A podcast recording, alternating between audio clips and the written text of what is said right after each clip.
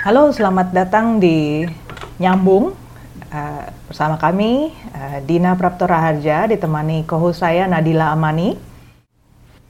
Uh, Oke, okay. uh, mungkin sekarang aku mau tanya ke Bu Dina ya. Uh, kan Ibu kemarin sudah melakukan penelitian tentang pelaksanaan JKN ini. Uh, menurut Ibu dari hasil penelitian, apa sih masalah-masalah umum yang biasanya dihadapi masyarakat yang mau mengakses layanan JKN itu?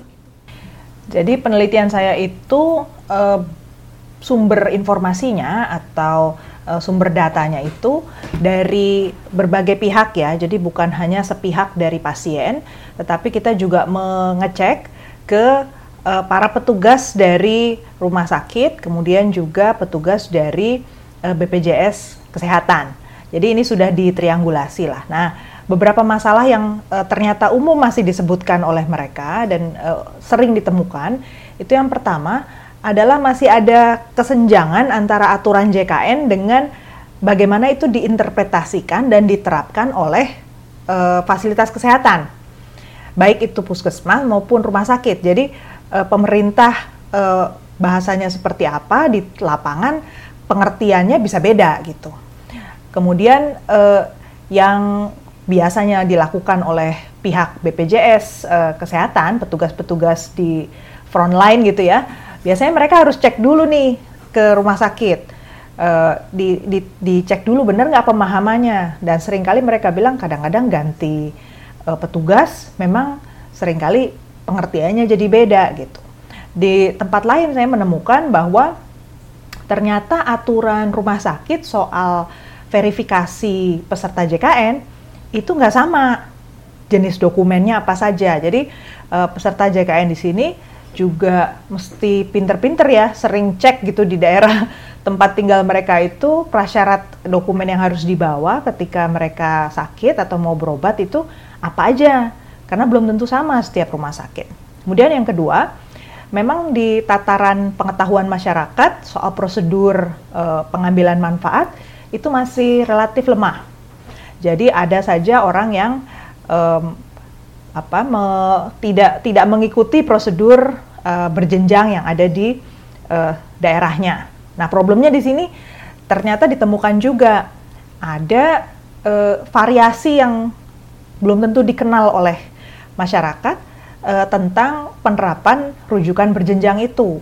Jadi setiap daerah bisa jadi aturan rujukan berjenjangnya nggak semudah yang dibayangkan dari rumah sakit, eh sorry dari puskesmas ke uh, apa namanya tipe D, kemudian tipe C, tipe B itu nggak semudah itu karena ada aturan zonasi. Nanti uh, Bang Timbul kita bisa bahas juga soal itu realisasi apa faktanya gimana di lapangan. So, tadi Bang Timbul juga sempat sebut dan ini juga muncul di penelitian saya. Masyarakat itu pada umumnya nggak tahu bahwa sejumlah layanan nggak bisa diakses karena dia e, harusnya ditanggung bukan sama JKN. Misalnya kalau dia kecelakaan lalu lintas atau karena e, apa KDRT ya kekerasan rumah tangga atau dia e, trafficking atau berantem tawuran itu juga nggak di cover tuh.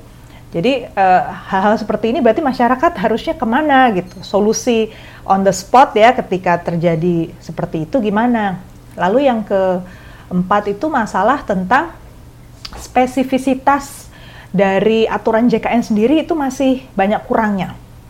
Jadi uh, petugas di lapangan ternyata uh, kerap kali juga masih tanda tanya terkait misalnya uh, satu rumah sakit itu kalau uh, apa seseorang yang sakit dia uh, harus dirujuk ke rumah sakit yang bukan di wilayahnya gitu. Uh, sebenarnya kan JKN itu prinsipnya portabilitas, artinya di mana pun di seluruh Indonesia kalau orang Indonesia sakit ya harusnya dia bisa gitu ngakses. Ternyata ada aturan yang mengatakan maksimum dia hanya boleh tiga kali dirawat di tempat yang bukan domisilinya gitu. Nah problemnya di sini yang disebut domisilinya itu uh, yang disebut daerah yang masih di wilayah yang ditanggung itu apa itu nggak nggak ada itu kata petugasnya jadi solusinya apa case by case, kasus kasus per kasus. Nah, ini menyulitkan ya buat masyarakat. Kemudian yang kelima, saya juga menemukan bahwa masyarakat tadi yang terutama yang kurang mampu, yang harusnya dapat kartu KIS itu, sering kali nggak tahu ketika uh, kartunya itu ternyata udah nggak aktif, dia sudah di drop, udah nggak masuk di daftar miskin. Nah, status uh, kepesertaan ini sering kali mengejutkan, apalagi kalau tahunya baru ketika lagi butuh gitu, lagi sakit. Kemudian yang keenam ada masalah uh, administrasi yang memang butuh waktu ya. Ketika masyarakat itu ternyata uh, inilah telat bayar misalnya gitu.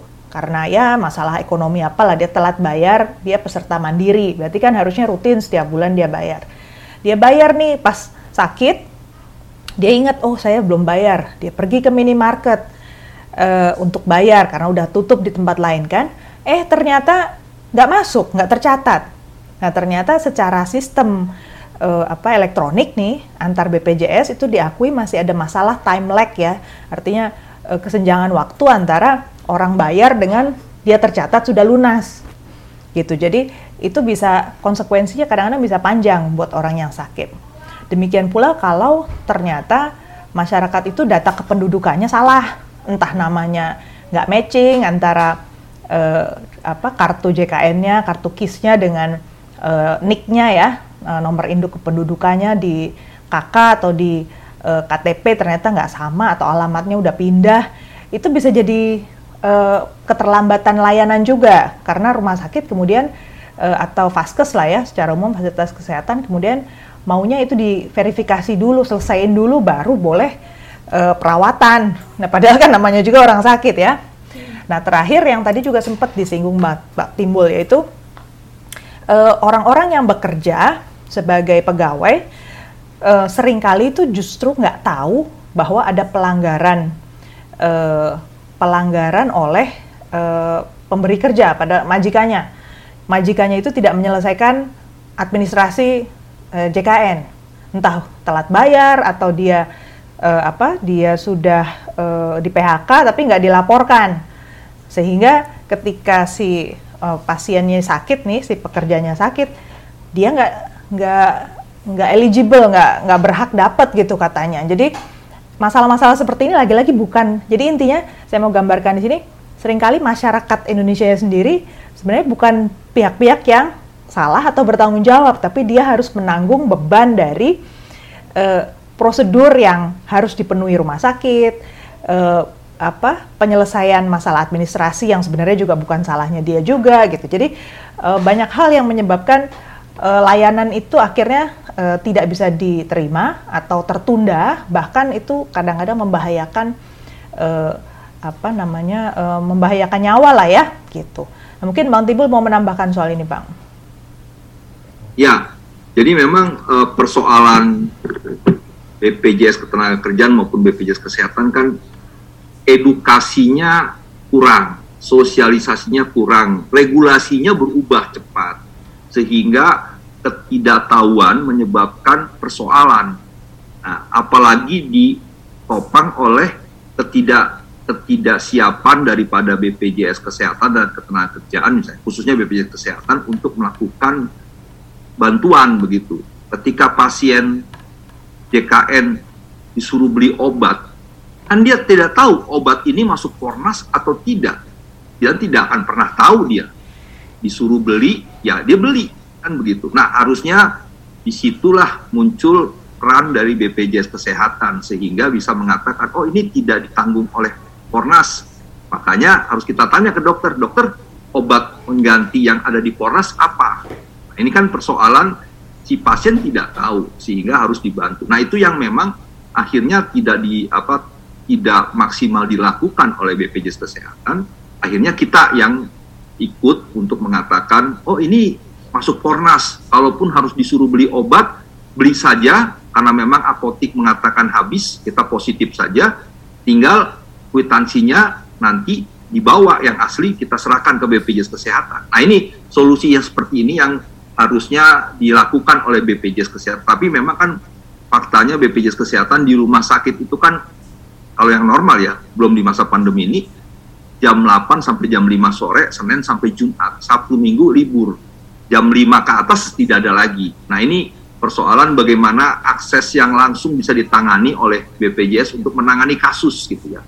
Karena intinya tidak punya pengetahuan apalagi masyarakat miskin. Mohon maaf, kita pastikan baca perpres aja belum pernah mungkin mereka belum tahu.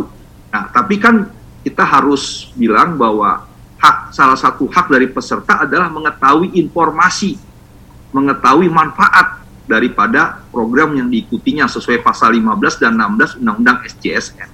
Oleh sebab itu, maka BPJS wajib memberikan informasi itu. Nah, ini yang lag ya antara pengetahuan dengan regulasi yang selalu berubah, edukasinya, sosialisasinya telat ya, tidak banyak dilakukan dan kitalah yang melakukan advokasi itu sehingga memang kita senang untuk melakukan advokasi ini berharap pasien yang kita bantu akan menceritakan lagi, oh kalau obat harusnya begini-begini. Jadi kami pun melakukan advokasi, bukan advokasi sekedar menyelesaikan bahwa kami menyelesaikan kasusnya enggak, kita menginformasikan supaya si pasien juga peserta teredukasi.